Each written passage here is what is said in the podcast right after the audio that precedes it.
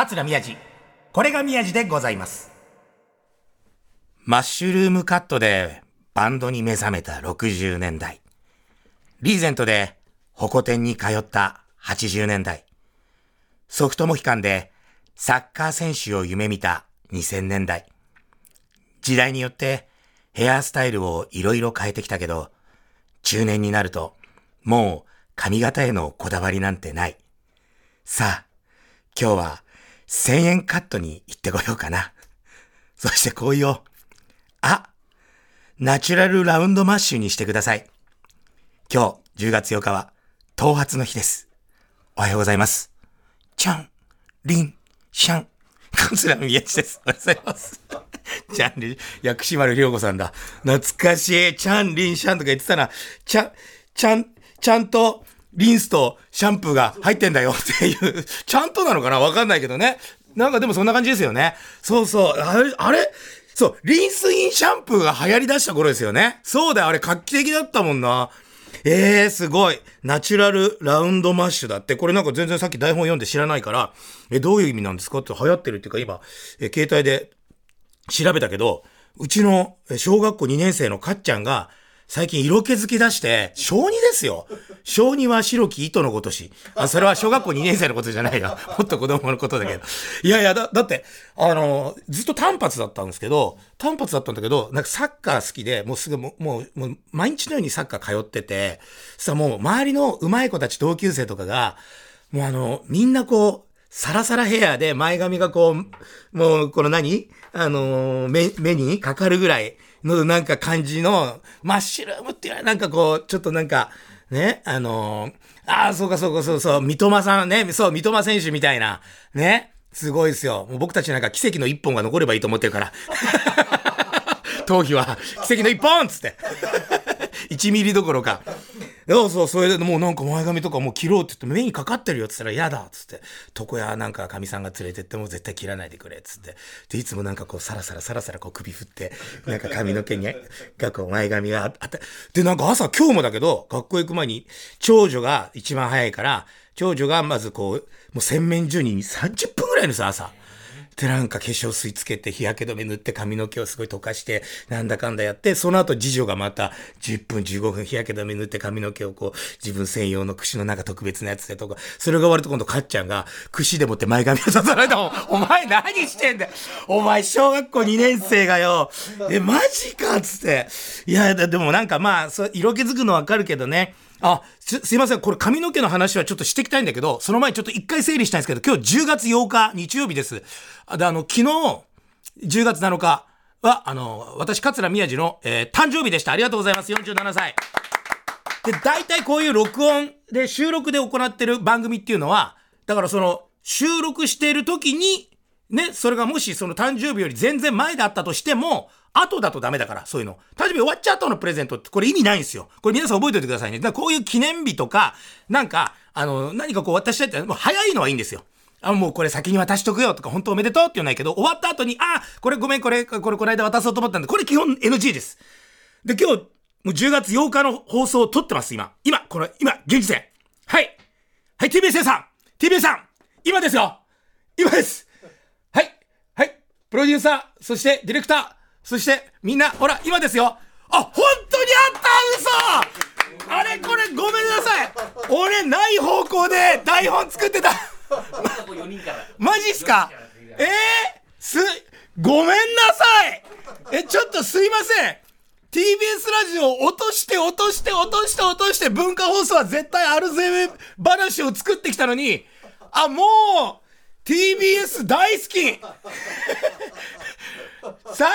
すごいです皆さん。ワインの絵がプリントされているワイン用のなんか紙袋が今目の前にある。僕お酒好きだから、さあ開けますよ。すごい。何これ。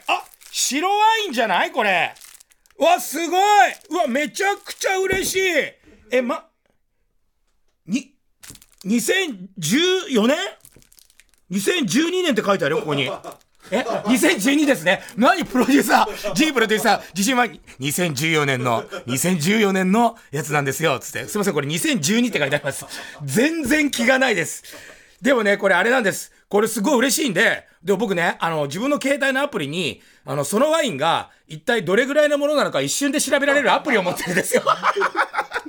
あるんですよ、そういうの。これでこうカメラ機能にして、ほらカメラ機能にしてこうラベルをこう取るとこう検索してくれるんですよ。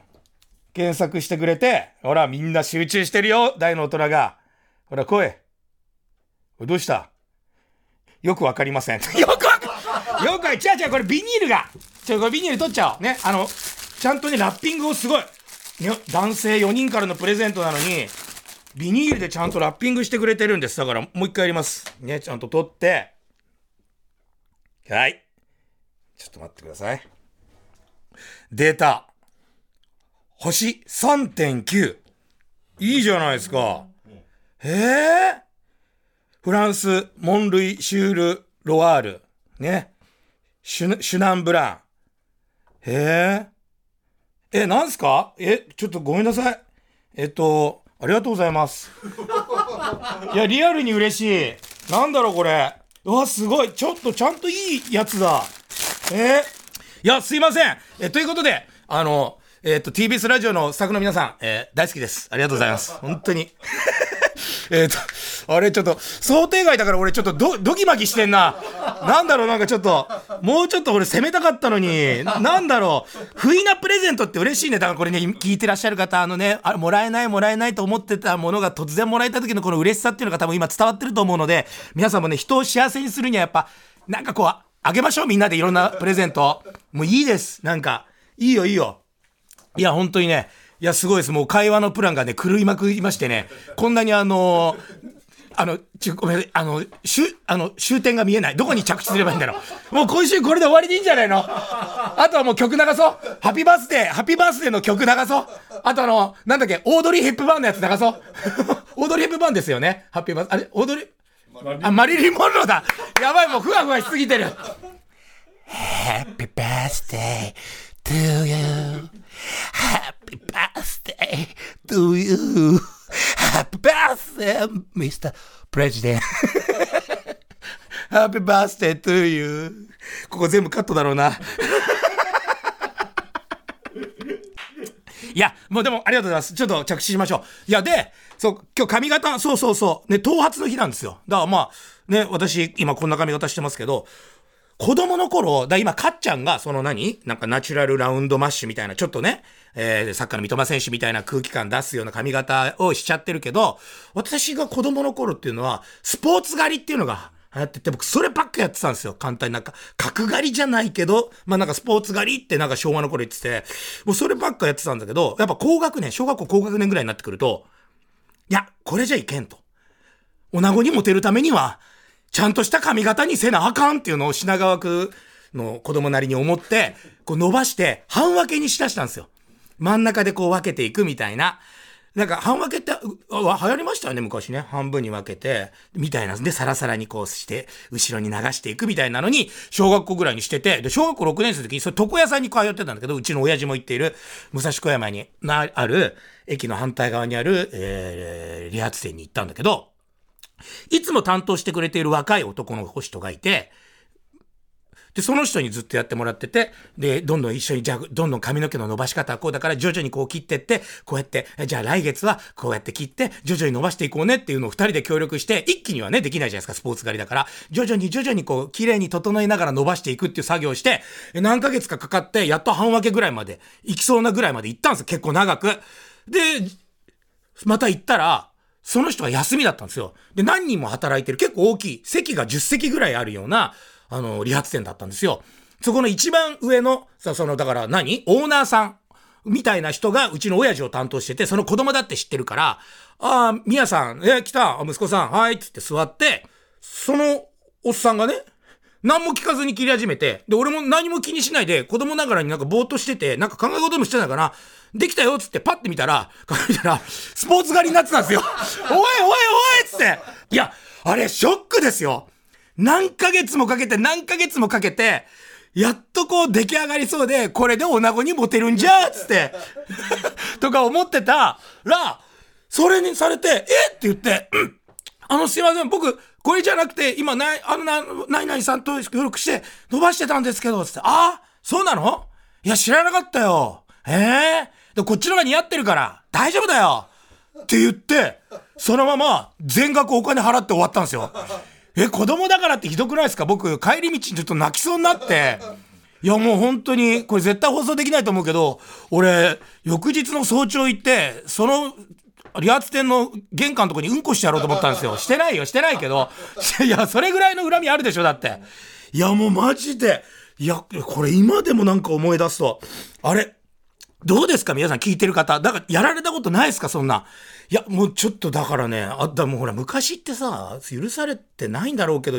許されてた風潮になってたけど、なんか学校とかでさしくじったりとかさ、なんかちょっといけないことすると坊主にされたりとかしてた時期ありましたよね。あとさ体育の先生がさ短い竹刀とかさ棒持っててさ、なんかさふくらはぎの内側とかさいきなり叩かれたりケツバットとかさ、あれ今考えてみたらとんでもないですよね。いやそれと同じぐらい理髪店のオーナーにはだから俺あの時、今だったら俺言えますよ、あんたも坊主にしろってあんたもスポーツ狩りにしろっつって、いやっていうかちょっとそんな思い出が今蘇っちゃいましたけど。いやでもね話変わるんですけど、あれこの間長女の文化祭行ってきて、今中学1年生なんですけど、まあ、私立中高、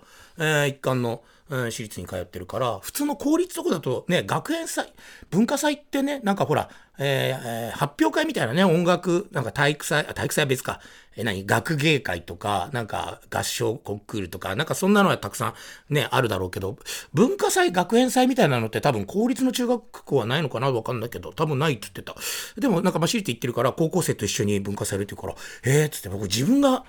高校、まあ一応卒業はしてるけど、そんなまともに通ってない人だったから、バイトばっかやってたから、実際に学園祭とかも僕、基本参加してないんですよ。普通にバイトしてた。学園祭の日。で、バイト先でちょっと遊び行ってたりしてたから、なんかあんまそういうの経験したことないから、大人と初めてそういうの行ってみたら、あれすごいっすね。なんか近隣の、ファストフード店とか、ちゃんとしたお店さん、もコラボしてその学校の中にそういうブース作って、アイスクリーム屋さんだったりドーナツ屋さんだったりそういうのが買えるようで特別なものがだ、それが長蛇の列になってたり、まあ、もちろん焼きそばとかフランクフルトとかかき氷とかね、そういうのもいっぱいこうあるんだけど、驚いたのがその教室の中をなんか何々ランドみたいに見立てんだよね。ネズミがいっぱいいるみたいな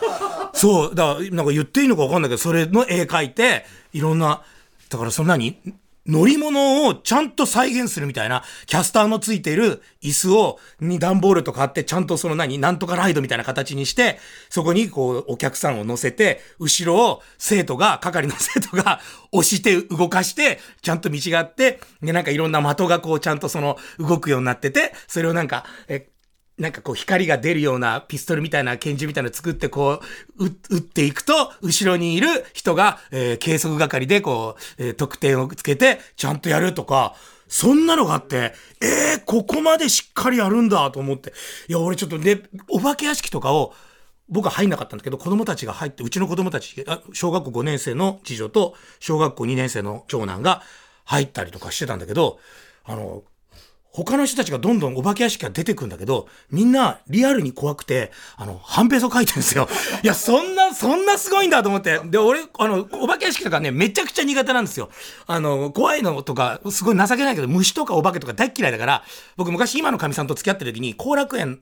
あるじゃないですか。あれ、なんて言うんでしたっけ？後楽園遊園地。そうそう。あそこの、歩いて行く、今は多分それないのかな？歩いて入る。お化け屋敷があって、で、手錠で、こう二人が繋がれて、で、なんかこう、一緒に行って、で、途中こうなんかその手錠の鎖のところ、なんか向こう側とこっち側で通したりしながら、協力して、お化けから逃げながら出てくるみたいな、そんなのがあって、で、二人でこう手錠をつけて、うちの神さんと付き合ってる時、で、こう入ってって、最後の方がめっちゃ怖いんですよ。なんか、本当の人間の、が中にいるのは分かってんだけど、お化けが、でーって追いかけてくるときに、俺本当にあまりにも怖くて、俺一人でその手錠を振りちぎって、一人で逃げて、俺今でも神さんにそのところ、根に持たれてる。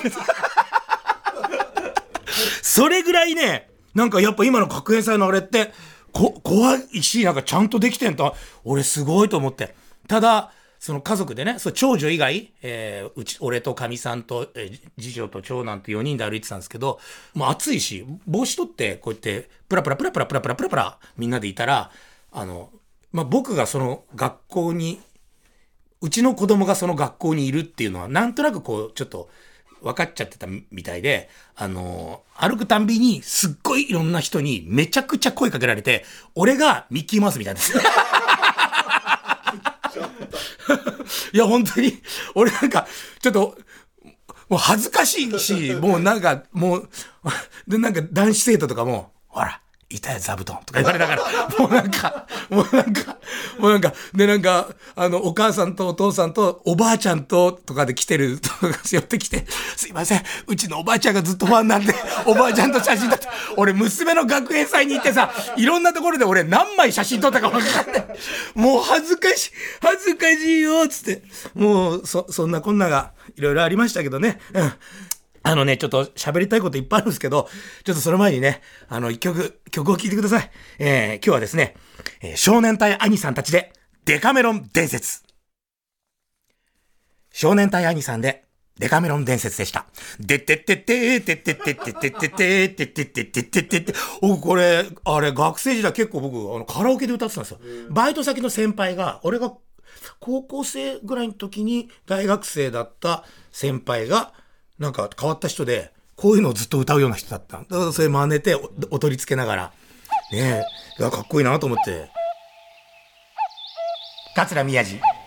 これが宮治でございます。それでね、長女の文化祭とか行って、なんかいろいろ、学生っていいなと思ったんですけど、で、また家帰ってきたりとかして別日なんだけど、子供たちと喋ってたら、やっぱ今、そう、学校によってね、ほら、もう、今度次女がまた受験しなきゃいけないから、中学受験、そんな話してて、算数じゃなくて数学がやっぱりなんか難しくてどうのみたいな話してて、計算もっとね、早くなりたいみたいな話をしてたから、あ、そろばんってね、みたいな話になって、で、なんか、なんかそんな話から、なんすか、この、手算選手権じゃないけど、そろばん選手権みたいな話になって、あ、ちょっとそうだ、そんなのなんかあるからね、みたいな。たまたまこう、動画で、そう、手算選手権でどんなんなんだろうねって見たら、見たことあります？これ聞いてらっしゃる方。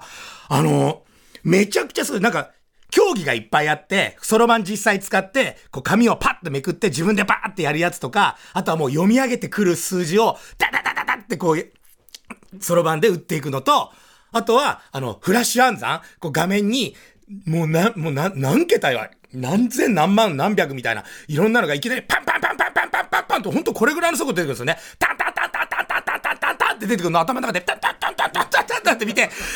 何兆何、何計何千何万何年何何何年正解みたいなさ、いや、あれさ、すごいと思って。いや、しかもそのフラッシュ暗算もすごいし、読み上げもすごいんだけど、読み上げはバンって打ってくるのもすごいんだけど、俺一番、やっぱ話し家として感じたのは、これ皆さんどうなんだろう、一般の人って。読み上げてる人の技術がすごいのよ。だって、3630何人足す何人300何十何十足す何か何とか何十足す足す何とか何三十足す何万何千何万何十何十何と、ダダンダンダンダダン、これみたいな感じでさ、あれ一回でも噛んだら終わりだよ。全国大会で。みんなもう全国からさ、命がけで来てるわけじゃん。いや、だからあれ絶対昇太師匠にはできないんだよ、あれ。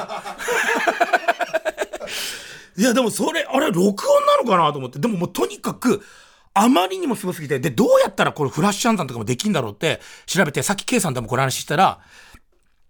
そろばんの頭の中にこう、絵で置いて、で、なんだっけ、普通の暗算は、左脳かなんかでやるのかな？でも、フラッシュ暗算は右脳でやるのかな？もうイメージじゃないけど、で、だからもう何百何十何って言ったら、そろばんのコマがババンってそれになって、で、次の数字いったら全部こう弾いて変えていく。だから、数字っていうものを一切頭の中に入れずに、そろばんのこの形だけで、パンパンパンパンパンパンってやって、最終的に出たその形を数字に置き換えて言えばいいんですっていう風に言われたんだけど、できねえよと思って、そんなのができ、俺、23たす46たす50、18っていうコマすら動かせない。いや、すごいと思って。いや、天才なんです。これね、俺の言葉だけじゃ伝わらないから、これ聞いてる方は、もう見てマーフィー岡田みたいになったけど、もう簡単にこう、全日本手算選手権大会とか、こうなんでもいいですよ。やると出てくるから。で、これの何がすごいかって、普通の人じゃできないような、もうトップレベルのことを、うわーってやって、もう日本のもうなんすか、もう宝ですよこの人たちは。バーってやって優勝しましたって、全日本ユース手段選手権大会とかもあるんですよ。だからまあ子供たちっていうかね、その生徒さんたちがうわーって、当たり前プロじゃないから当たり前だけど優勝ですっつって、全国大会優勝しましたおめでとうございますって、優勝者に渡されたのが図書カード3000円。おいおいもっとあげろよ、せめて神戸牛食べ放題ぐらいあげろよ。いやこれはさ、いやプロじゃないからお金じゃないんだよ、お金で買えない価値がある、わかる、そこはわかる。